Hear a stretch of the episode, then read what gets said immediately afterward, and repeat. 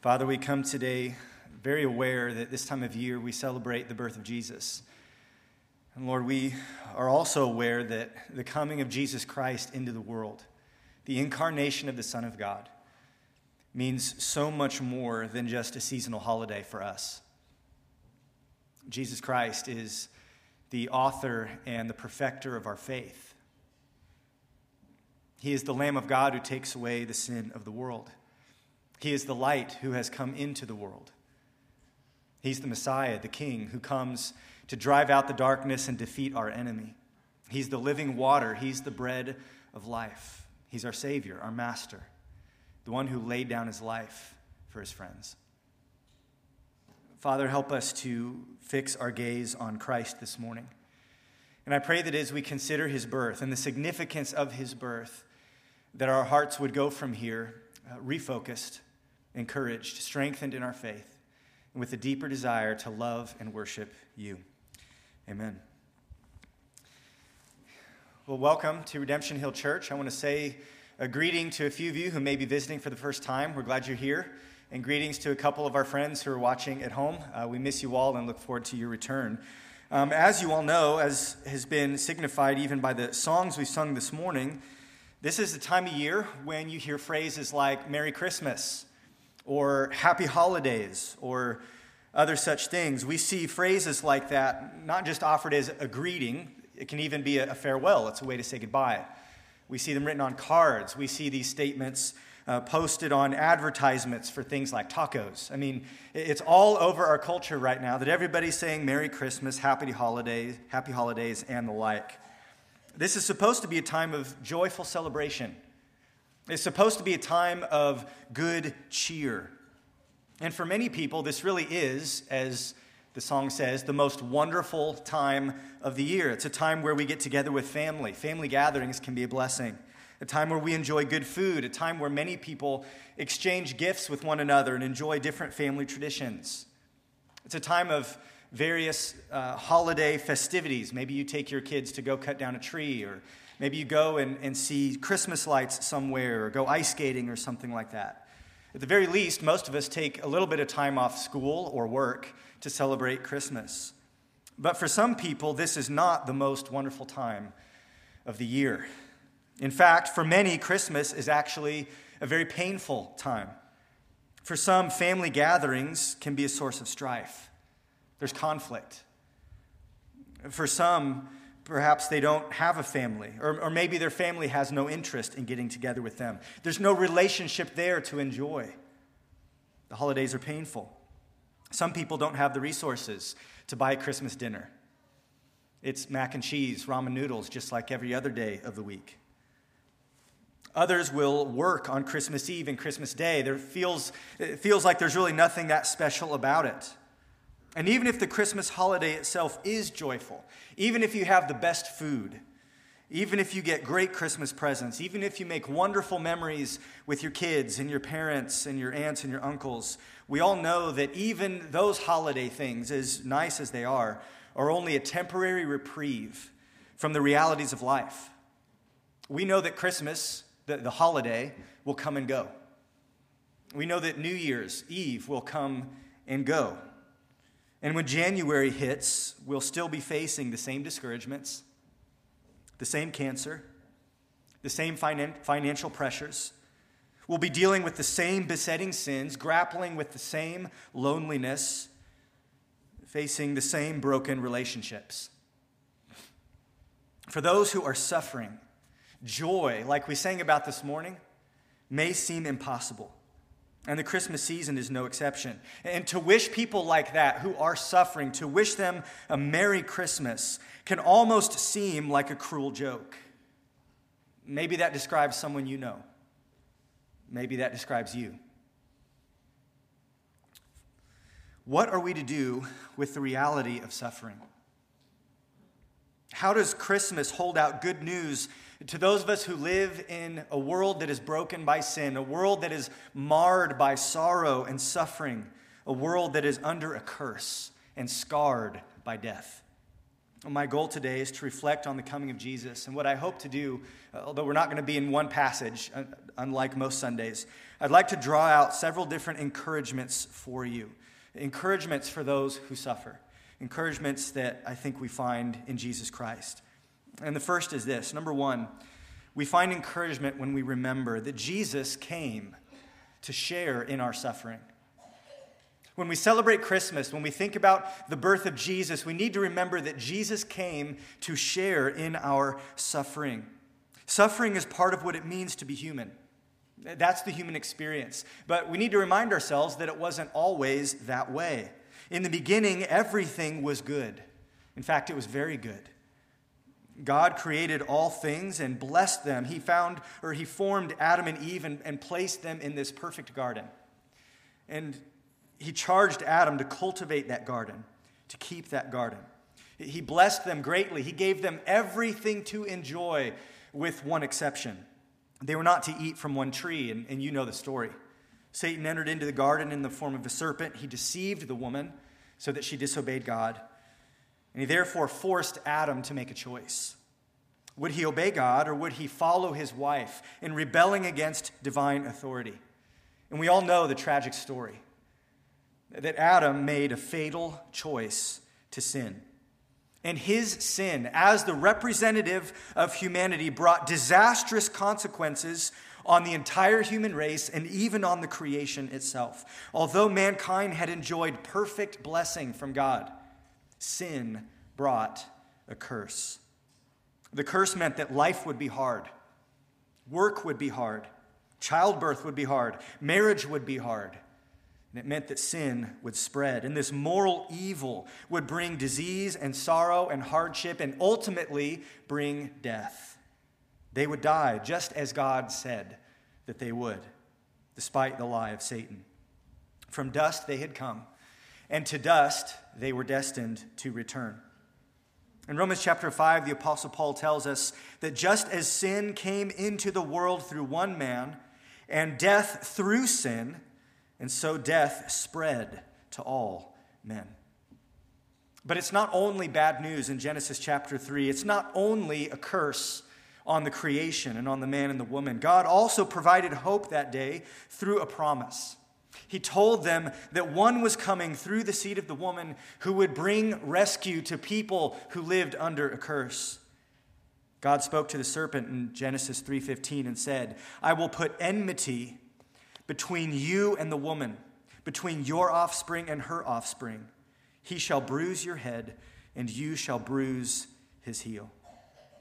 That promise that a redeemer, a deliverer would come through the seed of the woman, that promise is fulfilled in Jesus. That's what the birth of Christ is about. Jesus came to rescue those who live under the curse, but get this, he would do it by becoming one of us. The Son of God became a man. As John chapter one says, the Word became flesh and dwelt among us. Jesus is none other than the Son of God. He's far more than a baby. He is eternal. He has no beginning. He has no creator. In fact, Jesus is the one through whom all things have been made. He dwelt since eternity past in glory, in unapproachable light, having perfect fellowship with the Father. But when Jesus came to earth, he took on flesh. He became one of us.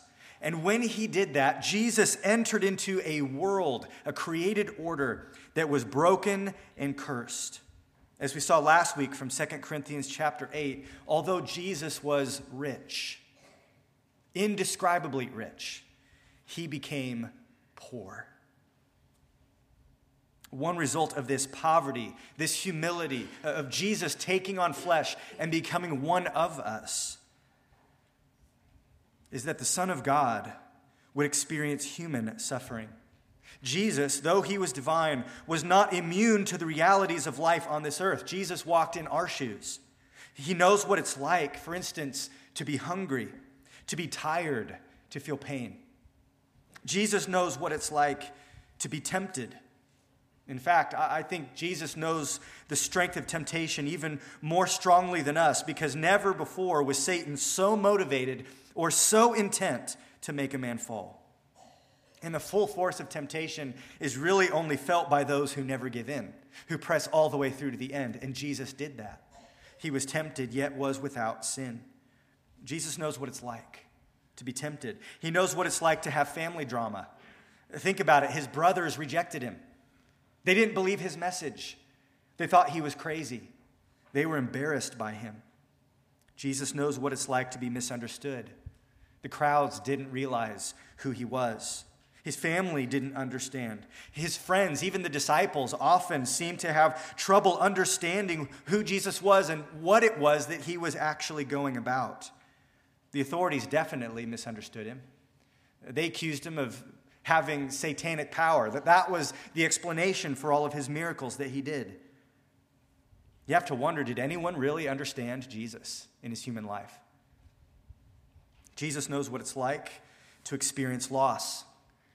By all accounts, we don't see Joseph, Jesus' earthly father, in any of the gospel accounts. And church tradition holds to the fact that Joseph likely died when Jesus was young. Jesus also knows what it's like to bury a friend. His dear friend Lazarus became ill and died. And in one of the shortest verses in the Bible, we're told that Jesus wept.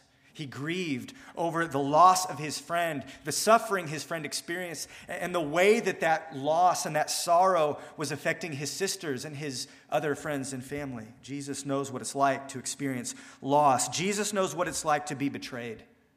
Judas, one of the twelve, someone Jesus personally selected and poured himself into for three years, sold Jesus out, betrayed him for thirty pieces of silver.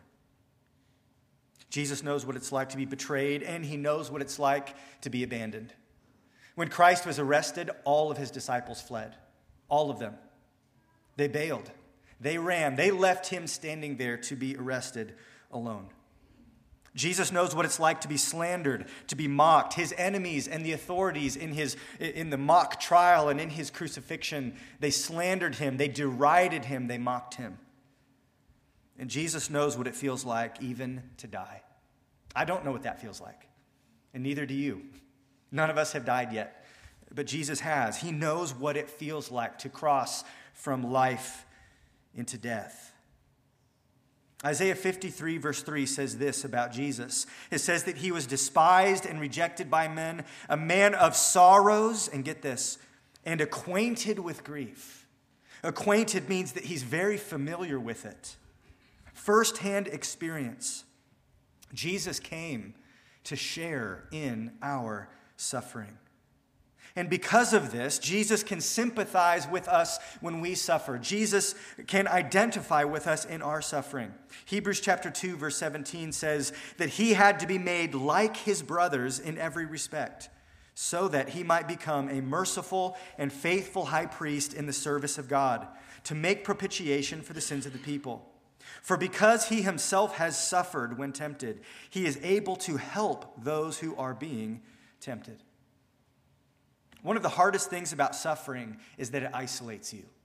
It makes you feel alone. Because no one, this is at least how we, we feel in the moment, no one could possibly understand what I'm going through. No one could possibly understand what I've had to go through in my past. But listen, the perfect and sinless Son of God came to share in our sufferings, and he knows what it's like. He knows what it's like, not just in his divine omniscience, because he's God and knows everything. He knows what it's like in his human experience. Jesus came to share in our suffering. And friends, this offers us encouragement that the one we worship, the one we trust, the one we embrace as Savior and King, he can identify with our suffering. He is not immune to it. It's not a foreign experience to him. And Hebrews four tells us that this means we can come boldly to him for the help that we need when we suffer. Hebrews four fifteen says, we do not have a high priest who is unable to sympathize with our weaknesses, but one who in every respect has been tempted as we are, yet without sin. Let us then with confidence draw near to the throne of grace, that we may receive mercy and find grace to help in time of need. Pastor John Piper, in his outstanding little book, Fifty Reasons Jesus Came to Die, writes this: "We are likely to feel unwelcome in the presence of God if we come with struggles. We feel God's perfection and purity so keenly that everything about us seems unsuitable for his presence. But then we remember that Jesus is sympathetic. He feels with us, not against us. This awareness of Christ's sympathy makes us bold to come. He knows our cry. He tasted our struggle. He bids us come with confidence when we feel our need. Yes, we suffer, but the one we worship knows firsthand what it's like to suffer, and he invites us to draw near to him when we need help. And because he sympathizes with us, he promises to give us grace." That may be temptation of, of a pull towards sin, or it may be the trial of facing difficult and painful circumstances. But in either case, we are invited to draw near with boldness, to find the help and the grace that we need. Because the one who sits on the throne, our priest, our king, is sympathetic. He knows our weaknesses. He came to share in our suffering. There's a second encouragement I want to offer you. Not only did Jesus come to share in our sufferings, but Jesus came to suffer in our place. He came to suffer in our place. The curse of sin means that life is hard, life is painful, yes. But the ultimate grief, the ultimate suffering is death. And death is the consequence for our sin. Romans six twenty-three tells us the wages of sin is death. Ezekiel eighteen tells us that the soul who sins shall die. That means that all of us here are guilty and deserving of death apart from Christ. And so as sobering as that is, as sobering as it is that we're all going to die one day, consider this: apart from Jesus Christ, if Jesus doesn't come, if Jesus doesn't provide salvation, if Jesus doesn't die on the cross, then get this: death is not the end of our suffering. It's the beginning. It's only the beginning. Romans chapter two, verse five says, "Because of your hard and impenitent heart, you are storing up wrath for yourself on the day of wrath, when God's righteous judgment will be revealed." Likewise, Second Peter chapter three, verse seven tells us, "By the same word, the heavens and earth that now exist are stored up for fire, being kept until the day of judgment and destruction of the ungodly." Matthew twenty-five forty-one, Jesus says that one day he will say to those on his left, "Depart from me, you cursed, into the eternal fire prepared for the devil and his angels." We don't often like to talk about hell. We don't like to think about hell. We feel uncomfortable when someone preaches on the doctrine of hell. But no honest discussion of human suffering can avoid the reality of hell. Yes, we suffer because of Adam's sin in this life. And yes, we suffer when others sin against us. But our own sin earns the righteous wrath of God, and the eternal suffering of hell far outweighs any suffering that has ever taken place on this earth. People say all the time that they've been through hell, or that their life is hell, and I do not think they know what they're saying. But here's the good news. Jesus came not just to suffer with us, as a man in a broken world. Jesus came to suffer for us as a man who takes the place of men on the cross. Jesus does more than just demonstrate solidarity with those who suffer. Jesus offers himself as our substitute. On the cross, Jesus experienced the outpouring of the Father's wrath. He bore all the wrath of hell as he hung as a man incarnate on the cross. Again, if I could point you to Isaiah chapter fifty-three, starting in verse four, it says, "Surely he has borne our griefs and carried our sorrows, yet we esteemed him stricken, smitten by God and afflicted.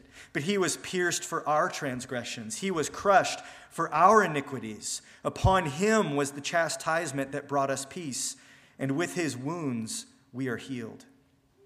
All we, like sheep, have gone astray. We have turned every one to his own way, and the Lord has laid on him the iniquity of us all." Think about that. The baby Jesus, the baby who was born in the manger, was born so that he could die. He became a man so that he could die for men. And he tasted death not for his own sin, because he had none. He was perfect and pure and spotless and holy. No, he tasted death because of our sin. His suffering on the cross purchased forgiveness for us so that we could be spared the eternal suffering of hell. The wrath of God against us was not just canceled. It was diverted. It was redirected from us to Jesus, and he absorbed that wrath by his suffering on the cross. And that means there's no more wrath left for those who believe. It's already been spent at the cross. That's what the word propitiation means, that Jesus has absorbed the wrath of God, and he has satisfied God's righteous demands. Hebrews two seventeen again says he had to be made like his brothers, like us. He had to become a man so that he might become a merciful and faithful high priest in the service of God to make propitiation for the sins of the people. There is no more wrath left in the heart of God to pour out on those who believe, because it's already been spent at the cross.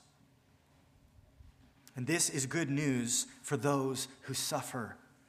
No matter what we face on this earth, no earthly sorrow, no worldly grief compares to the reality of hell.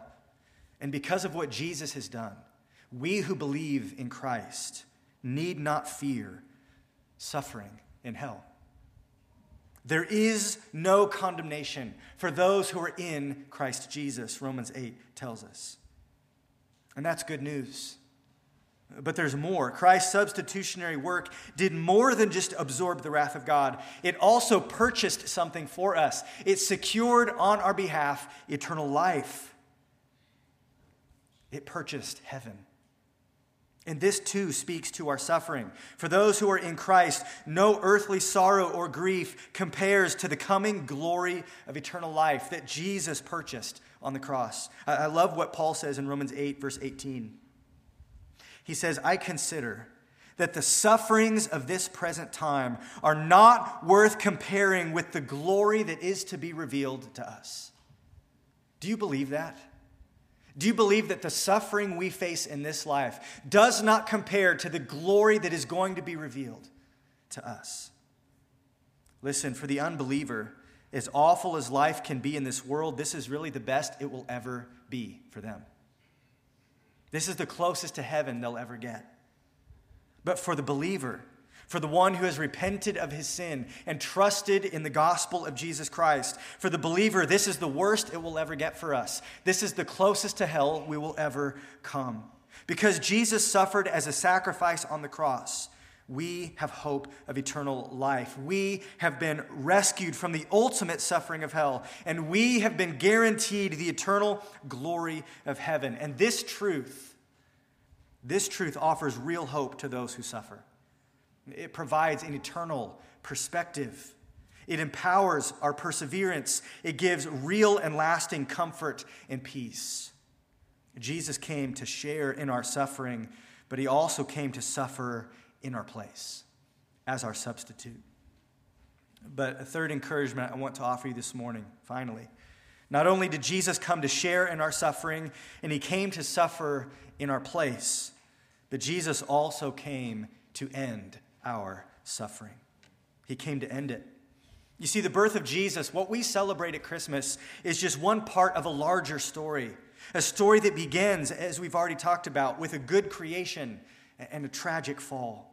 A story that's moved forward as we see the pages of the Old Testament unfold. A story that moves forward by the promises of God. As he makes promises and raises up a people and establishes a kingdom and promises a Messiah. This story tells us of a God who makes a stunning provision through sending his son, Jesus Christ. And Christmas isn't the end of the story. We know that Jesus grew to be a man. And he suffered, he died, and then he rose again. And what this Jesus is now doing, the, the part of the story we now find ourselves in, is that this Jesus is now redeeming sinners. He's ransoming and rescuing sinners, setting free those who are in bondage to sin and death. And he's adding them to his church. He's building his church. And this same Jesus promises to return. He promises, he promises to establish his kingdom in the fullness of his power, and that one day he will bring all things to glorious consummation and make all things new.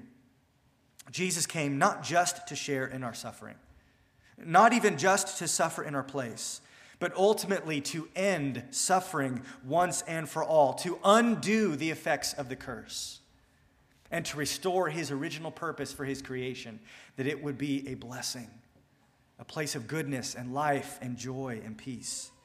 This victory of Jesus is accomplished in his death and resurrection. Jesus triumphs over our enemy through the cross. And I love this, that Jesus didn't just defeat sin and defeat death and defeat the curse from long range. It's not like he called in an airstrike, you know, over the radio, or that he was a sniper from long distance taking out our enemy. Jesus entered into the trenches personally. And in hand-to-hand combat, Jesus entered into the grave itself and defeated sin and death and Satan. The power of sin and death has been broken. Colossians tells us that Jesus has plundered the domain of darkness and, and brought people out of that kingdom and into the light. And Jesus will soon bring this victory to completion at his return. Although we live now under a curse, we live now today in a world that is broken by sin, a world that is, that is harassed by our enemy Satan, a world that is marred by death. Listen, it will not always be so. The New Testament is filled with hopeful anticipation. Turn to Romans chapter eight. We've been there already, but I want you to see this. The New Testament tells us that it's not just us who's looking forward to this great consummation, that the whole creation itself waits for this coming renewal when the effects of the curse on the created order will be undone. In Romans chapter eight, in verse nineteen, it tells us that the creation waits with eager longing for the revealing of the sons of God. For the creation was subjected to futility, not willingly, but because of him who subjected it, in hope that the creation itself will be set free from its bondage to corruption and obtain the freedom of the glory of the children of God. For we know that the whole creation has been groaning together in the pains of childbirth until now.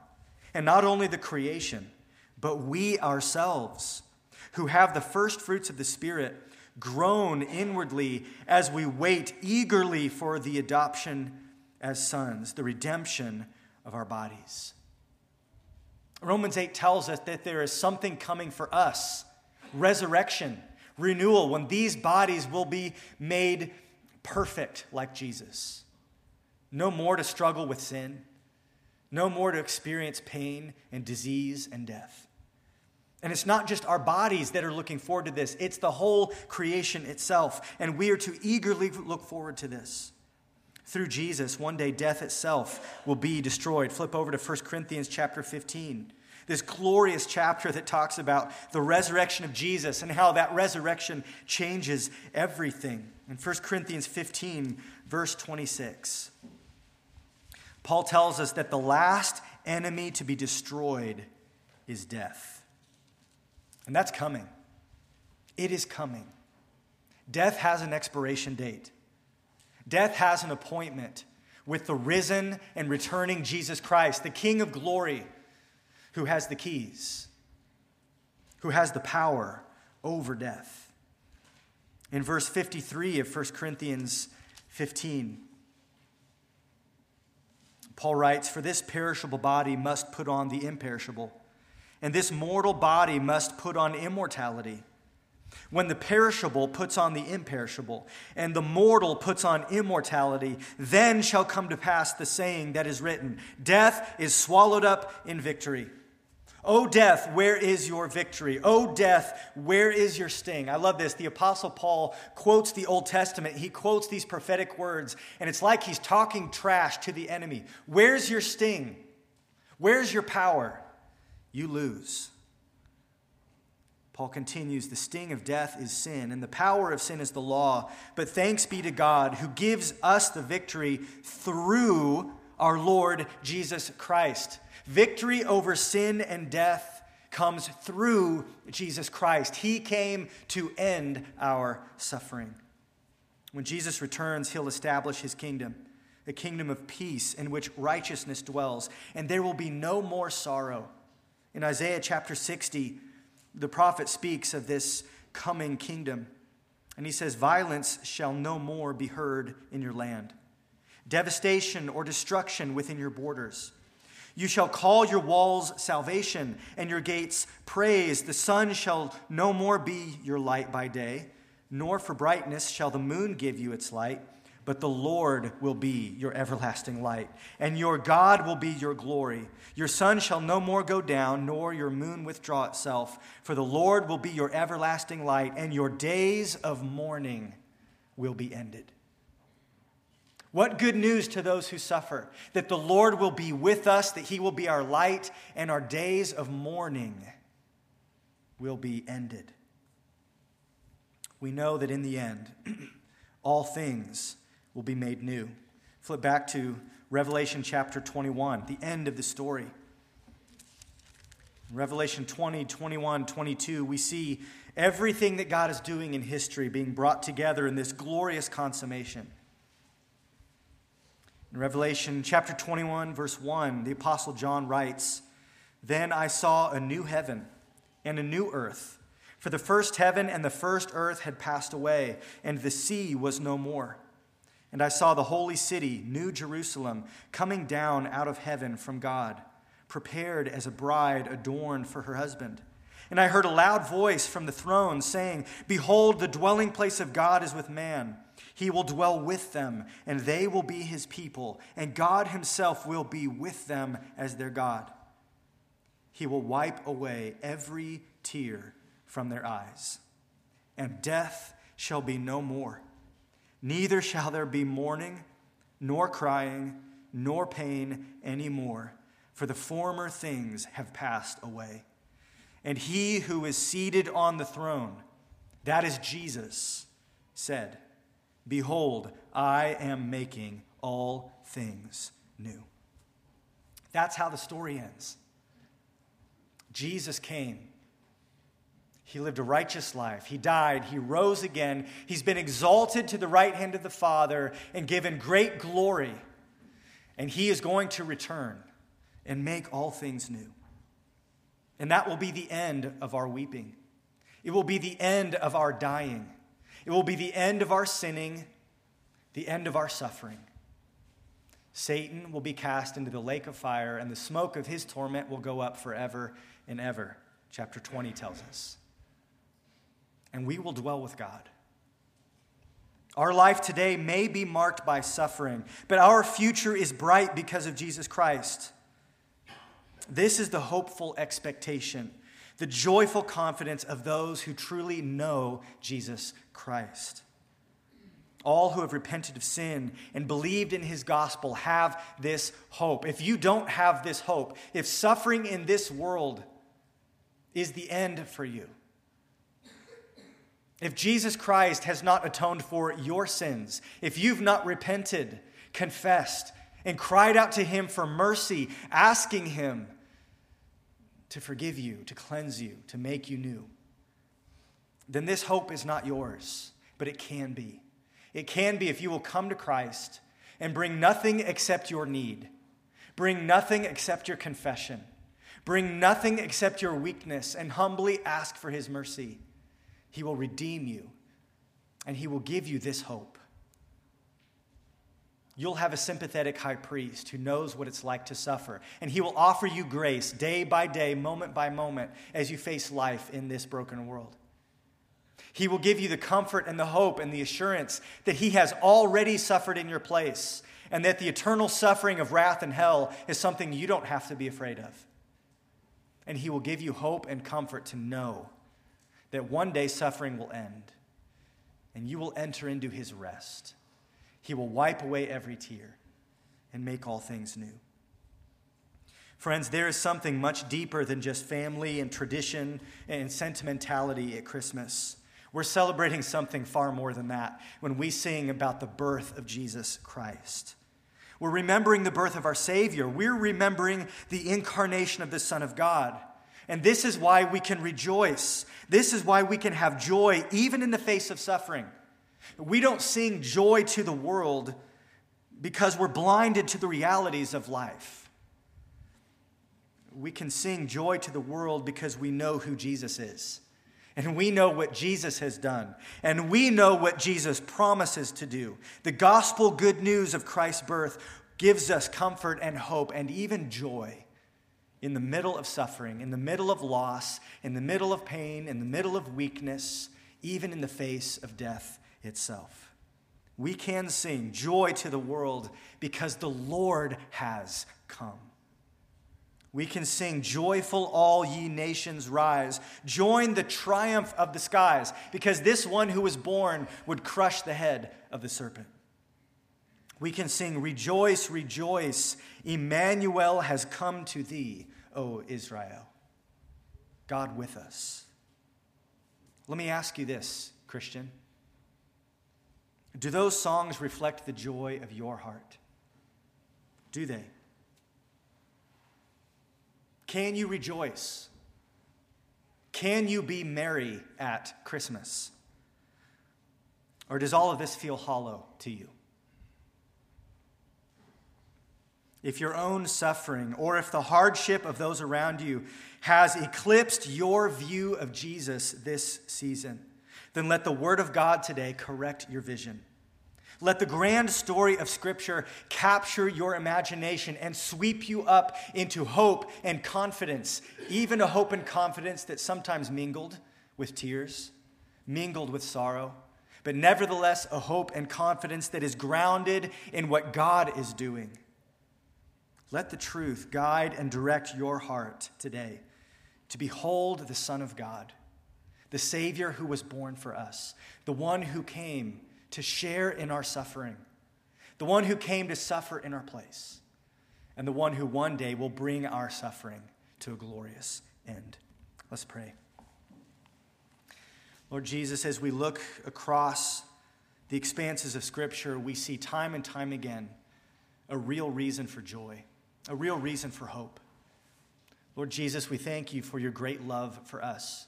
Your willingness to enter into our suffering, to come here and to take on flesh and experience suffering as a man.